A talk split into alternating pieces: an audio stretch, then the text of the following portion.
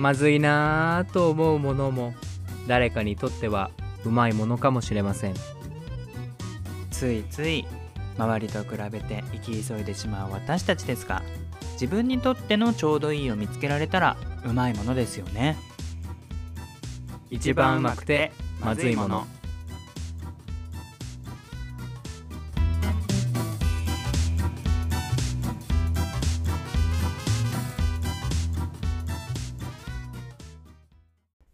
はい皆さんどうもえいしおです。あちよです。はいということで早速二人語りに行こうと思うんですが、はい。えー今回のテーマは「あなたにとって都市伝説とは?」です。あ来たね。都市伝説。怖いよね。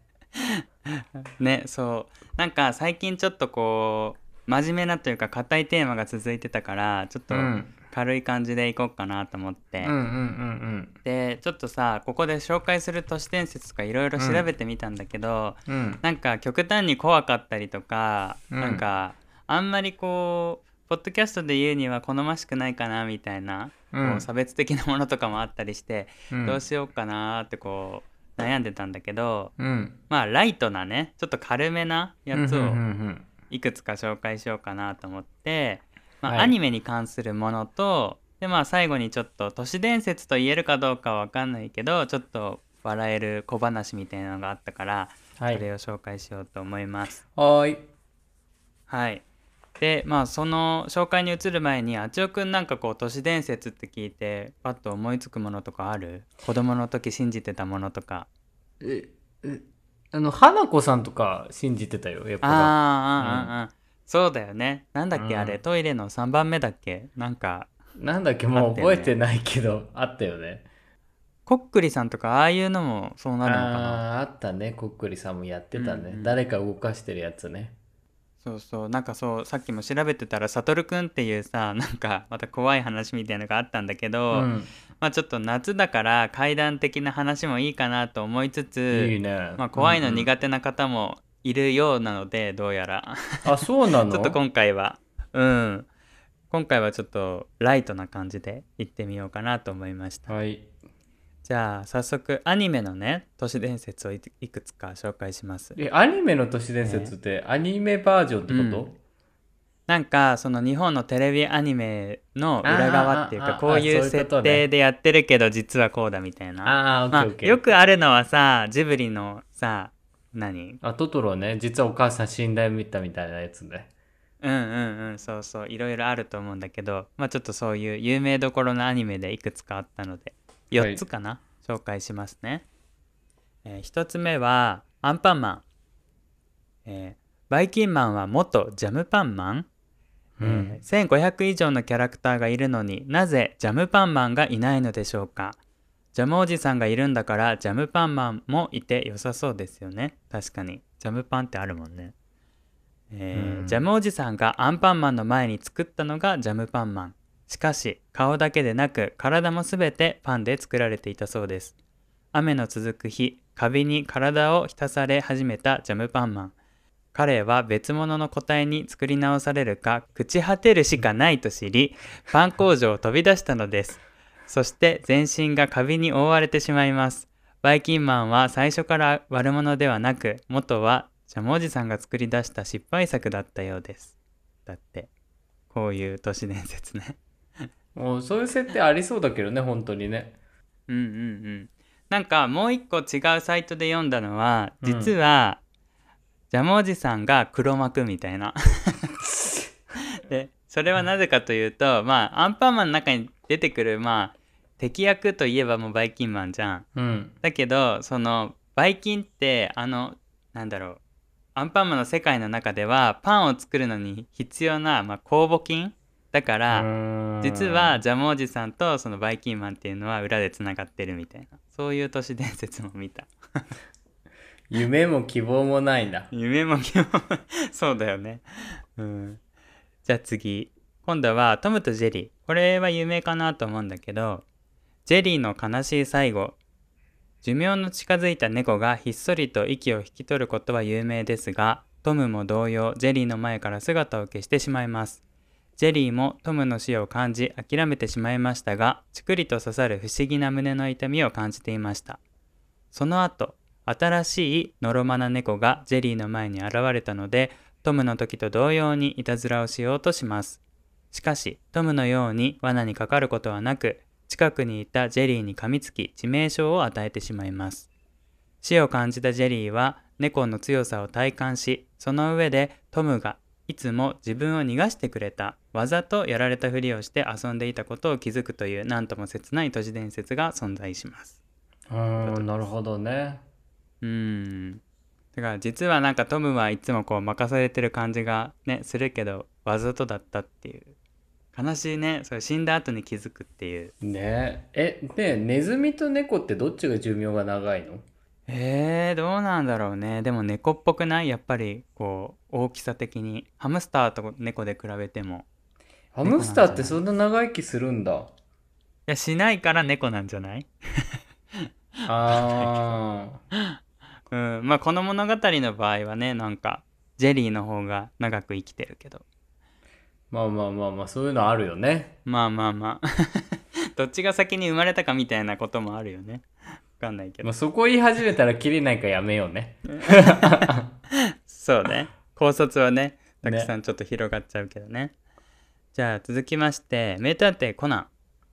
えー黒の組織の黒幕は身近な人間コナンが追いかけている黒の組織のメンバーの呼び名はすべてお酒やカクテルに関連しています。今まで登場してきたメンバーで言えば、ジン、ウォッカ、ベルモットなど。そして都市伝説としてその黒の組織の黒幕として上がっているのがアガサ博士。実はアガサというカクテルが存在するのです。また黒の組織と戦う時にはほとんど登場することはないのも理由の一つになっています。えーアーサー・コナン・ドイルとアガサ・クリスティの実在した2人の作家はライバルだったと言われているのでコナンとの対立にぴったりだということのようです。一番信頼している人に裏切られるという怖さがあります。ええなんか鳥肌立つね。何よりも怖いのはなかなか成長しないことだよね名探偵コナンの登場人物がなんで同じ姿のままいいんだみたいなそこが都市伝説じゃない？まあね、それはもうほとんどのアニメに言えるよね、ポケモンの成長してないってどういうことねな1年をさ何回繰り返せるんだろうね彼らはね。ね。まあアニメをこう続けていくためには仕方がないよね。でもすごいんでしょ名探偵コナンって。めちゃめちゃ巻が出てるんでしょ。もう数百巻とか出てるのにさ。うんうん、うん。なんかさもうアニメだけでも1000超えてるもんね。なんすごくない？夏をさ何回もやるときにさあれそういやこないだやったなみたいななんないのかな？そのわかる？夏を何回も繰りね、返してるんでしょ、同じようなのが出てきそうだよね。すごいよね想像力 ねえ。ほんとほんと。まあトリックとか考えるの頭いいよね、すごい。すごいよねあの人ねうん。じゃあまあアニメの都市伝説は最後にしますが、はい今度はサザエさん、えーハワイ旅行を引き当てたサザエさん一家カツオくんがハワイ旅行を当て家族揃ってハワイへ向かったそうです。しかし一家の乗る飛行機が途中で墜落し海へ落ちた家族がサザエさんは貝のサザエにワカメちゃんはワカメになどというように変化してしまい完結となるようです。っていう。これ嘘でしょ。ならないよ人間が貝にどうやっても。もうなんかみんなすごい適当な発想で、ね、まあまあこういう見方もするとなんかちょっと面白く見える場合もあるかなって感じよね。まあとっとと終わらせろってことだよね要はいやいやいや。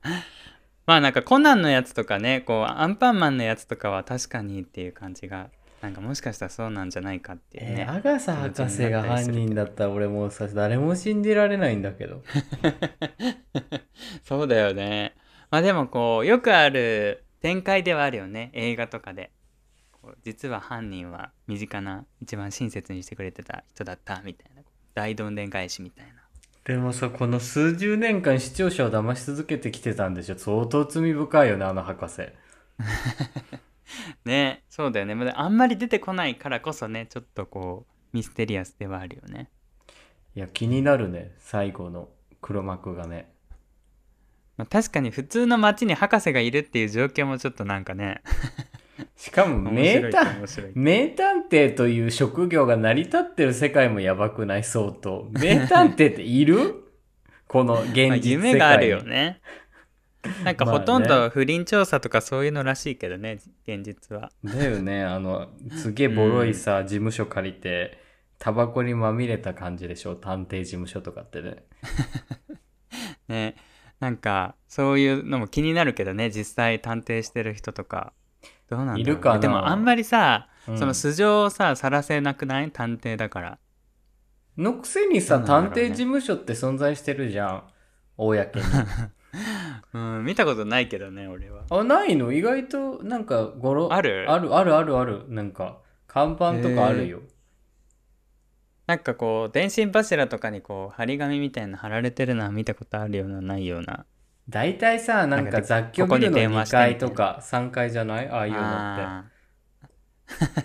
まさにコナンのねあの毛利探偵事務所。ですけど。まあまあじゃあアニメの都市伝説はこの辺りにして最後に2つ小ネタ系都市伝説っていうのがあってまあ我々ねあの国際恋愛しているのもあるのでなんかちょっとそういった感じの話ができればなと思って1つ目が英語が苦手な日本人っていううん。お話です。えーいきますね。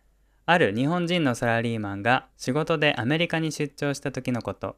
彼は地下鉄に乗るために駅の窓口で切符を買うことになったのだが、英語で何と言えばいいのかがわからない。とりあえず行き先だけは伝えようと to 何々と言った。しかし駅員に to を to と聞き間違えられたのか、切符を2枚差し出されてしまう。ここまで OK? うんうんうんうんうん。慌てた彼はすぐに for 何々と言い直したのだが、今度は切符が4枚出てくる。すっかり困り果ててしまった彼が思わず、えーっと、とつぶやくと8枚の切符が出てきた。っていう話。どうですか？これは何なの？これは何なのって。だから、だから小ネタ系。都市伝説なのこれ。そう、都市伝説ではない。小ネタ系の、ただのお話。しょうもな、これ小話あれよね。あなんか、あんまり人気のない先生がさ、自分のお箱としてあずっとしたためてる系のやつでしょ。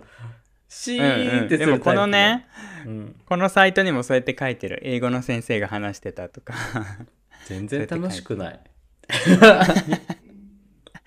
じゃあもう一つねこれも似たような感じ外国人と寿司屋っていうお話です、うんえーある一人の外国人男性が寿司屋のカウンター席で食事をしていたその店の寿司はどれも新鮮で男性は次々に寿司を頬張ったそしてお腹もいっぱいになり覚えたばかりの日本語でお勘定をお願いすることにした。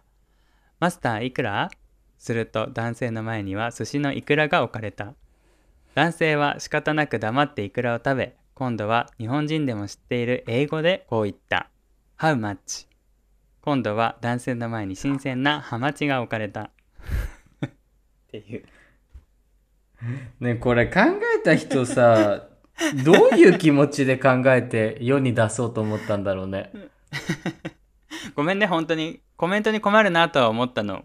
この話をして。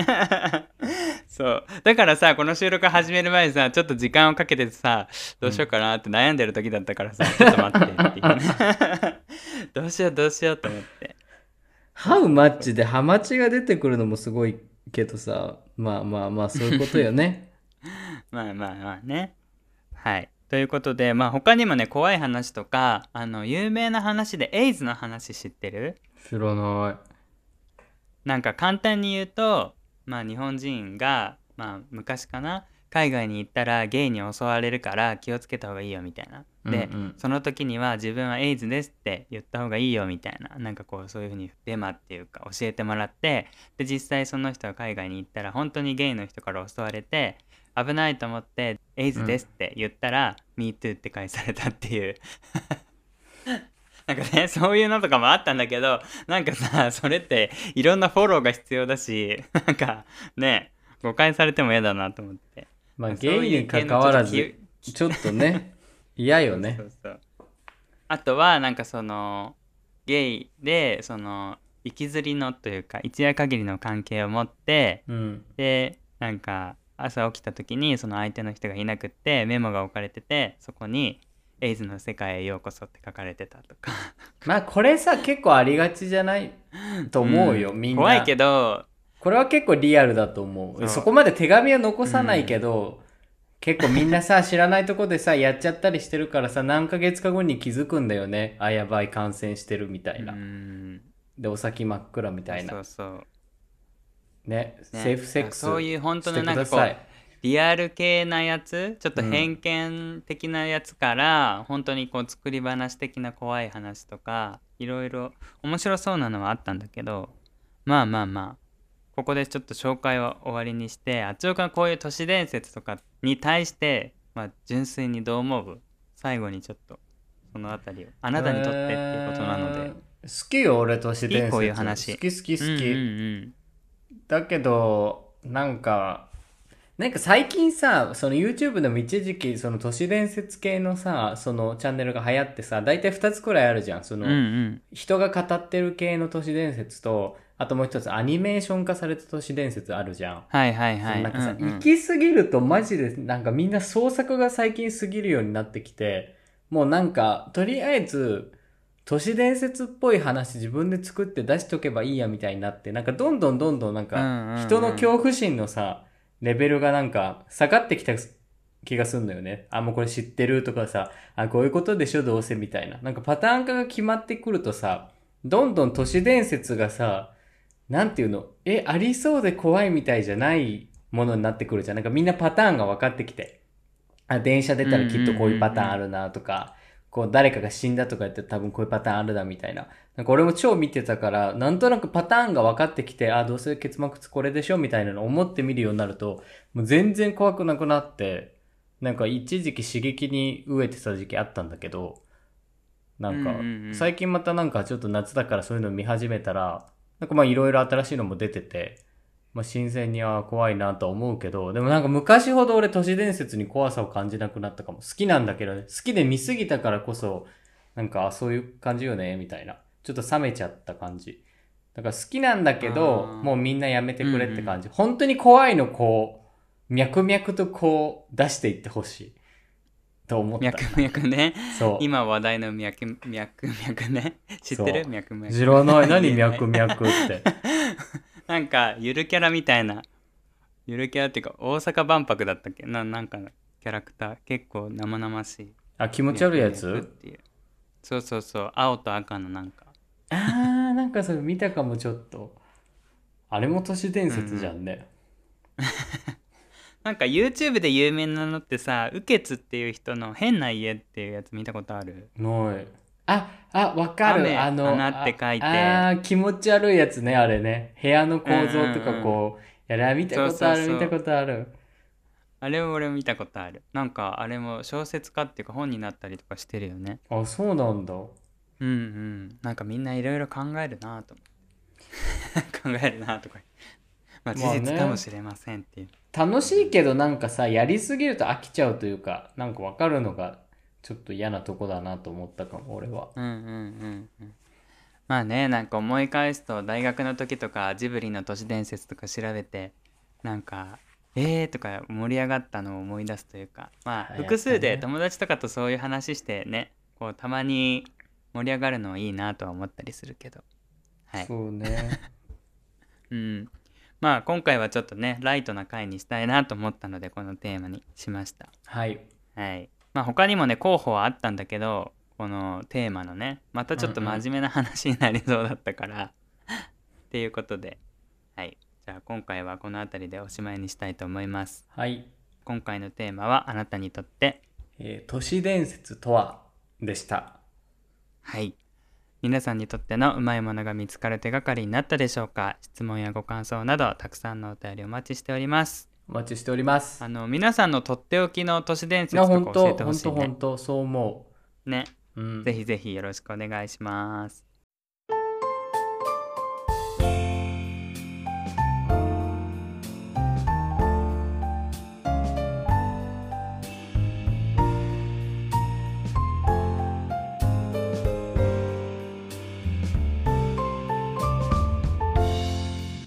この番組は今日を愛するクリオネ。あちおチャンネル塩巻いてこの提供でお送りします。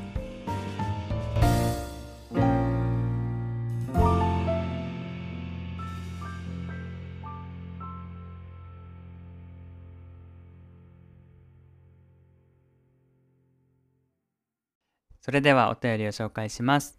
はい。グッドちゃんさんあなたにとって写真とはを聞きまして。こんにちは。毎回毎回楽しみに聞いています。ここ数年写真について悩んでいたところでしたのでお便りします。もともと子供の頃から記録まで写真を撮ってアルバムを作るのが楽しみでした。娘が生まれた時複数の人からビデオを撮っても赤ちゃんなんて毎日同じでいまいちよねなんて聞いていたので私はビデオカメラではなく一眼レフのカメラを新調しました。毎日変化はないものの可愛い瞬間を残したくてたくさん撮ってプリントしました。いずれお嫁に行くことがあれば持たせようと思いアルバムを2セット作っています。成長するにつれカメラを向ける回数は減ったものの運動会や旅行の際はカメラを持っていきます。ただ少し後悔しているのがデータで残さなかったことです。すべてプリントしてアルバムに貼ってきたのでアルバムが10冊以上。それが2セットあるので家の床が抜けそうな重さなんです。そんな量のアルバムを持ってお嫁に行くのは現実的ではない気がしてきました。私は老後に娘の可愛い写真を見て過ごしたいと思っていますが亡くなった後は写真がどうなるのか一緒に棺桶に入れてもらおうかと悩みながら写真を撮り続けています。皆さんはどのように写真を管理してみえますか？何かいい方法があれば教えていただきたいです。ということでした。写真の管理の仕方、うんうんうんうんあちおくんはどう？アルバムとか実家にいっぱいあったりする？あったんだよ。あったんだけど、もうこの前帰った時に全部スキャンして、あの、うんクラウドの中に入れて、みんなではい家族が好きな段階でアクセスできるように、その、年代別とか名前とかで分けて、うんうんうん。クラウドの中に入れたりするし、最近もう撮る写真って全部、あれじゃん、もう iPhone とかさ、Android のカメラで撮るやつじゃん。で、あれももうみんなのグループ LINE、家族のグループ LINE で送って、で、送られてきたやつを俺がこう、保存したやつをこう、家族の共有のクラウドの中に分けて入れるみたいなので、やってるし、あと、あ、お兄ちゃんがさ、その子供がいるじゃん。で、うんその子供の写真とかいろいろこう来る時もその子の写真をこう別にこうクラウドに分けて入れたりとかしててもうもう完全に電子化してるもうあのなんていううん。の写真で来たやつも全部もうスキャンしてクラウドに入れるようにしてる。なんかちょっと古くなったりするじゃん。やっぱ早くしないと。この端っことかが写真だから色が落ちちゃったりするか。らもう全部クラウドだね。俺は。そうね。すごい豆だねあちおくん。一枚一枚撮ったの？いや、なんかさ、もう、印刷機みたいなの、うちある、あるの、実家に。うんうん。なんかもうそこにささささささっと入れたら、もう全部勝手にこうスキャンしてくれて。あースキャンね。スキャナーね。そう。んうんうん。まあそれも一つの手だよね。スキャナーでデータ化するとか、クラウドに入れるとか。まあアルバムが10冊以上かける2だからすごい量ではあるよね本当に。でう。それが、ねうアルバム1個の大きさも気になるよね、どのくらいの。え結構重たいやつなんじゃない？あのいわゆるなんだろう正方形っぽいやつっていうか白い 白かそ何かれがさ、2知らないけどセットってすごいよね。ねで死んだ後にそれをねの残るのかどうかっていうことで死んだ後に自分の写真が残るかとかっていうことを俺は考えたことなかったんだけどジョー君どなんかさ、もう死んだらさ、写真あったとしても見れないなと思ったら、確かにあんまり俺も考えたことないけど、そうだよね。うなんかそのね。家計がさ続いていくってなるとまああった方が自分のこうまだ見ぬ孫の孫とかはさあこういうおじいちゃんみたいのがいたんだなとか思うかもしんないけど、まあ、なんかその写真を残すっていう段階まで行ってないというか そもそも子供もいないし、みたいなところにやっぱなっちゃうから俺の場合は自分ではそうやってあんまり考えなかったけどどうなんだろうね。そのアルバムを持って嫁ぐかどうかっていうのとかもね。まあでもさ、やっぱあれなんじゃない？そういう思い出の品を持って嫁いでいくよね、みんなね。なんか、でももう最近さ、後から郵送で送ればいいやみたいになってない？ちょっと近場とか。遠くてもさ、お金かかるけども、黒猫さんとかに頼んでもいっぺんに持って行ってもらおうかなみたいな感じとか、あんまそこまで真剣に考えたことなかったし、こっちのイタリアに来る時も写真とかそういうことあんま考えなかったから、確かにね。まあでも、こう考えてるね、方もいらっしゃると思うからあれだけど、やっぱデータ化するのが一番じゃない？軽いし、そうだね。どこでも持ってうんいけるし。まあでも両方あると強いよね。データ化してもそれが消えちゃったら困るからやっぱその紙媒体であるのも強いしなんか両方持っておくといいのかなっていう感じもするよねそうね。でもまあ難しいよね。両方さ、常に持つってなんかね。なんかやっぱ、でもさ、データでさ、なったとしてもさ、見てる感覚がアルバムと違うじゃん。なんかこう、横にスクロールするけど、なんかそこにさ、思い出というかさ、突然の発見とかあんまりなくない、なんかアルバムだったらさ、何個か4枚とか6枚セットでこう、1ページに入ってた時さ、なんかみんなで見るっていう共有感覚もなくなるじゃん、でうんうんうん電子化すると。なんかそういう意味でアルバムはアルバムでいいよね。こう、え、うんこの写真あったよね、みたいな話とかできるけど、確かになんかまあ難しいとこではあるけどね。電子化が全ていいっていうわけでもないしね。なんかさあっちおくん付き合ってる人とかにさアルバムとか作ったりとかしたことある？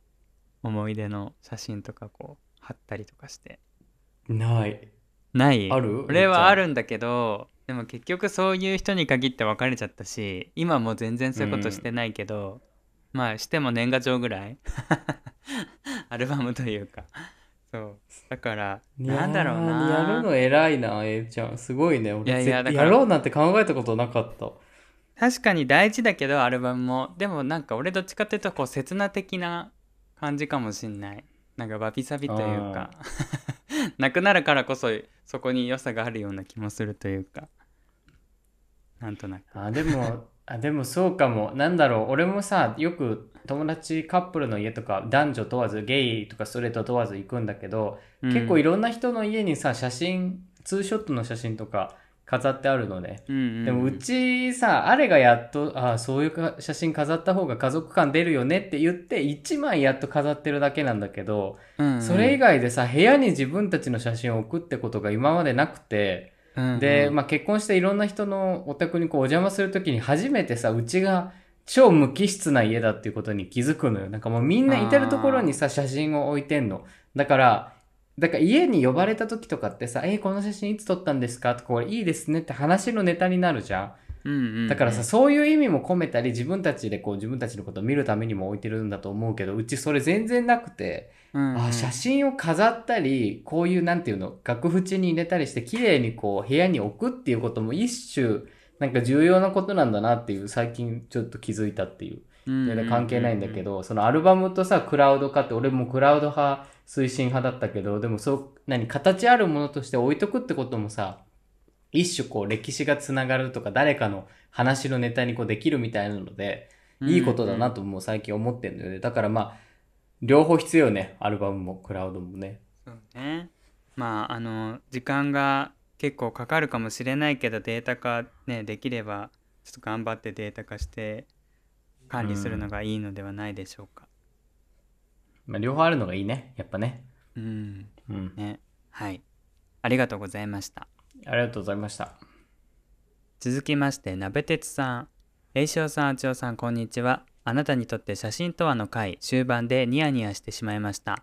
アップデートがこんなにも影響を与えているとは光栄であり同時にこうしてつながる縁にも感謝ですしありがとうの言葉につきます。これからもよろしくお願いします。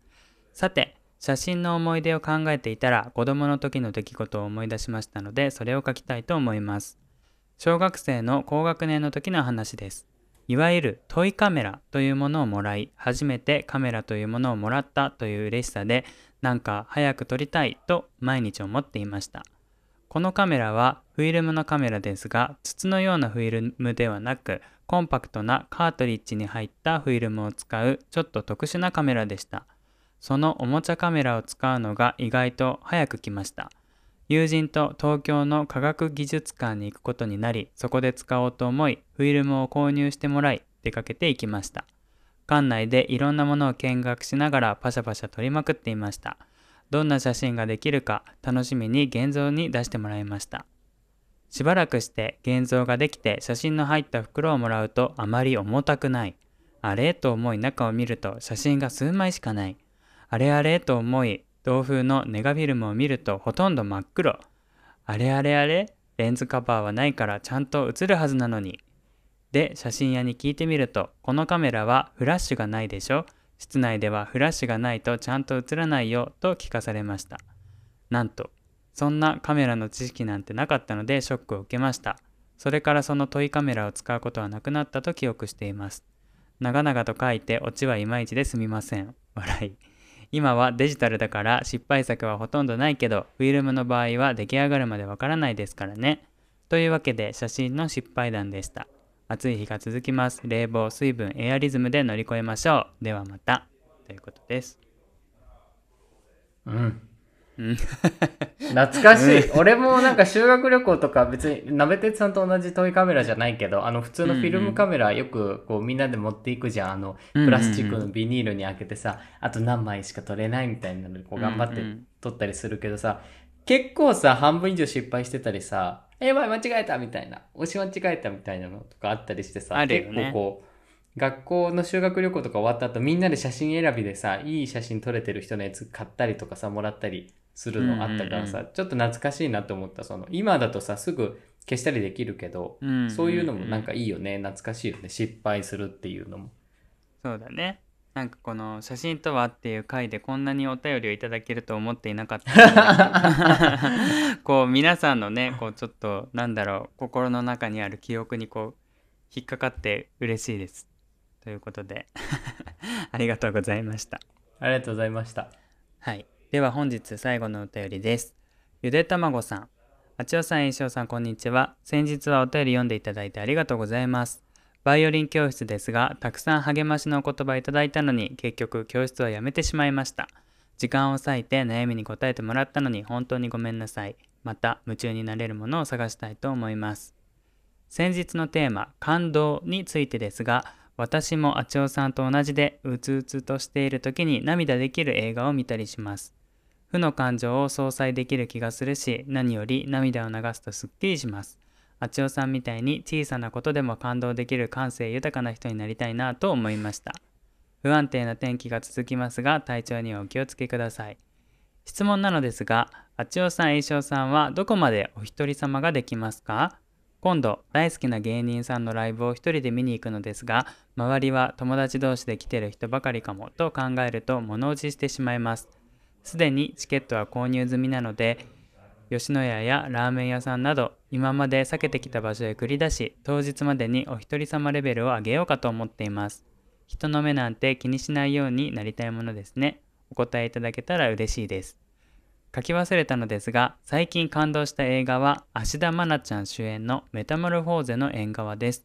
BL 漫画を通じて17歳の高校生と75歳の女性が交流を深めていくお話です。ほのぼのしてておすすめですよ。ということでした。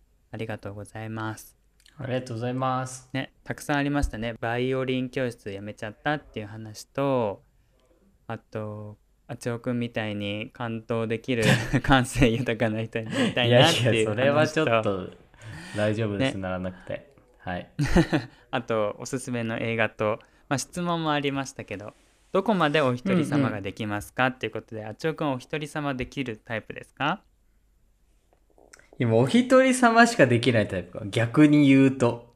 あー。そうね。一人でもどこでも入れる？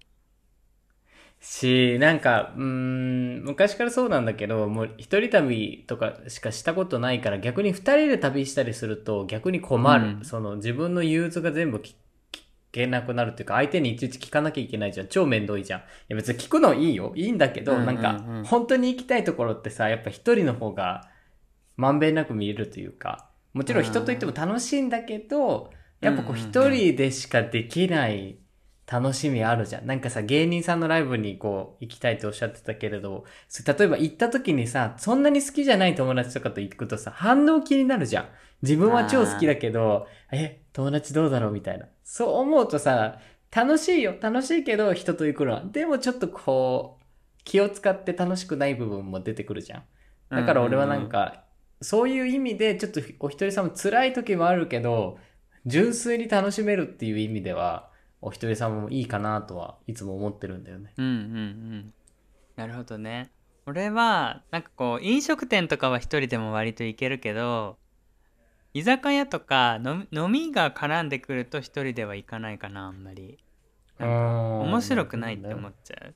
やっぱり俺は誰かと行きたいっていう方だからなんかこう共有したいんだよね。あこれ美味しいとかこれ綺麗とか。だからなんか一人で行ける場所でもこう想像して行く前に一人で行った場合のことをなんかつまんないなって思っちゃうの。だからここに絶対行きたいっていうよりかはこの人とここに行きたいっていう感覚だからなんかおお一人様できるけどあえて一人では行かないかなっていうタイプかも。俺はね。優しい人ですね。いやいや優しいとかっていうか 優しいっていうか多分何なんだろうね。うん一人で行くんだったら家でいいやってなっちゃうかな。なんか。ああ、俺結構それ一人でさ、いできちゃうんだよね。居酒屋とかも。美味しいですって言われたら、とりあえず行ってみて、一人で、あーこれめっちゃうまい、超ジューシーじゃん、もうこんなん食べたことないわ、みたいな。自分でこう一人で思うのもなかなか嫌じゃ、嫌だと思わなくて、うんうんうん。それを味わった後で誰かにこう言いたいかなって感じ。あそこめっちゃうまかったから今度一緒に行こうみたいな。まず一人で味わって、うんうん。で、その後誰かと行くかなって感じかも。パターンとしてね。そっかそっか、まあ、いるよね。一人の方が絶対いいっていう人。旅行とかでも一人の方がいや俺それなのよ。ね いるいる。まあどっちもいると思うけど。俺は例えば一人で江ノ島とか行ったことあるけどなんか、あんまり楽しいこうイメージが残らないんだよね。なんかどっちかというと疲れたとか暑いとか美味しい海鮮丼も食べたけどそんなに感動もしなかったし。でもなんかうん。そういう観光地とかじゃなくても誰かと一緒に行くとなんかそこで話した会話とかこれなんか美味しいとか、まあ、美味しくないにしてもなんかそれが思い出になってなんか記憶に残るからなんか俺はどっちかというとそっちかも。なんか心を許してる人とその気持ちもねうん。ある。わかるわかるっていう感じかな。うん。まあまあ物による芸人のライブはねちょっとそうね2人の方がいいかも、ちょっとひまあでも1人、うん難しいけどまあ、うん、2人の方がもしかしたらいいかもねそれは、うんうんうん。なんかよっぽど好きでその他に行く人がいない予定が合わないとかだったら一人で俺も行くかもしんないけどこうライブとかはできればこう2人とかで行った方が盛り上がれそうな気はするね。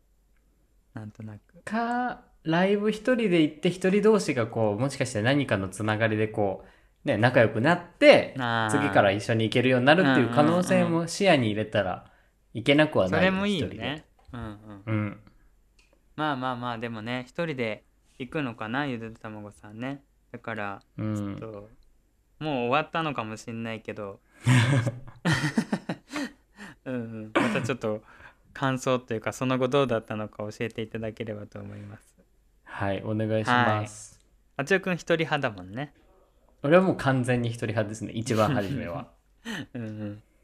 はい。皆さんはお一人様できますか？ね。ということでお便りでした。ありがとうございました。ありがとうございました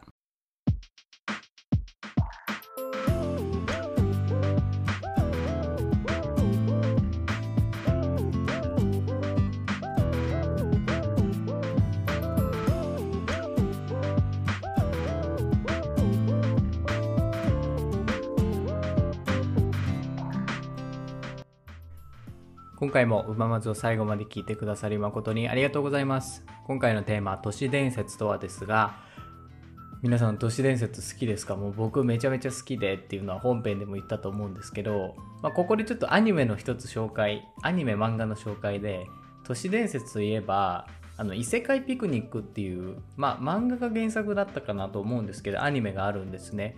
で多分ね1年か1年半くらい前にちょうどオンエアでこう再あのやってたアニメなんですけどその中でねいろんな都市伝説が出てくるんですよなのでもし都市伝説好きでちょっとホラー系が好きでまあ、アニメで見たいって人はぜひ見てみてください。ということで、あの、全然、あな何にも自分たちのことについて語らないエンディングだったんですが、まあ、こんな感じです。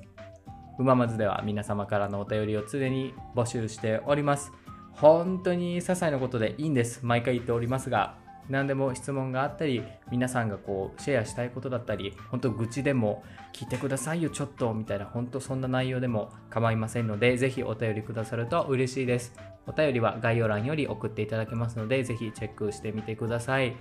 いやーもう最近めちゃめちゃ暑い日が続いてますよね、日本も。イタリアもそうなんですが、夏バテしないようにこう頑張っていきましょう。では、あちおでした。チャオ。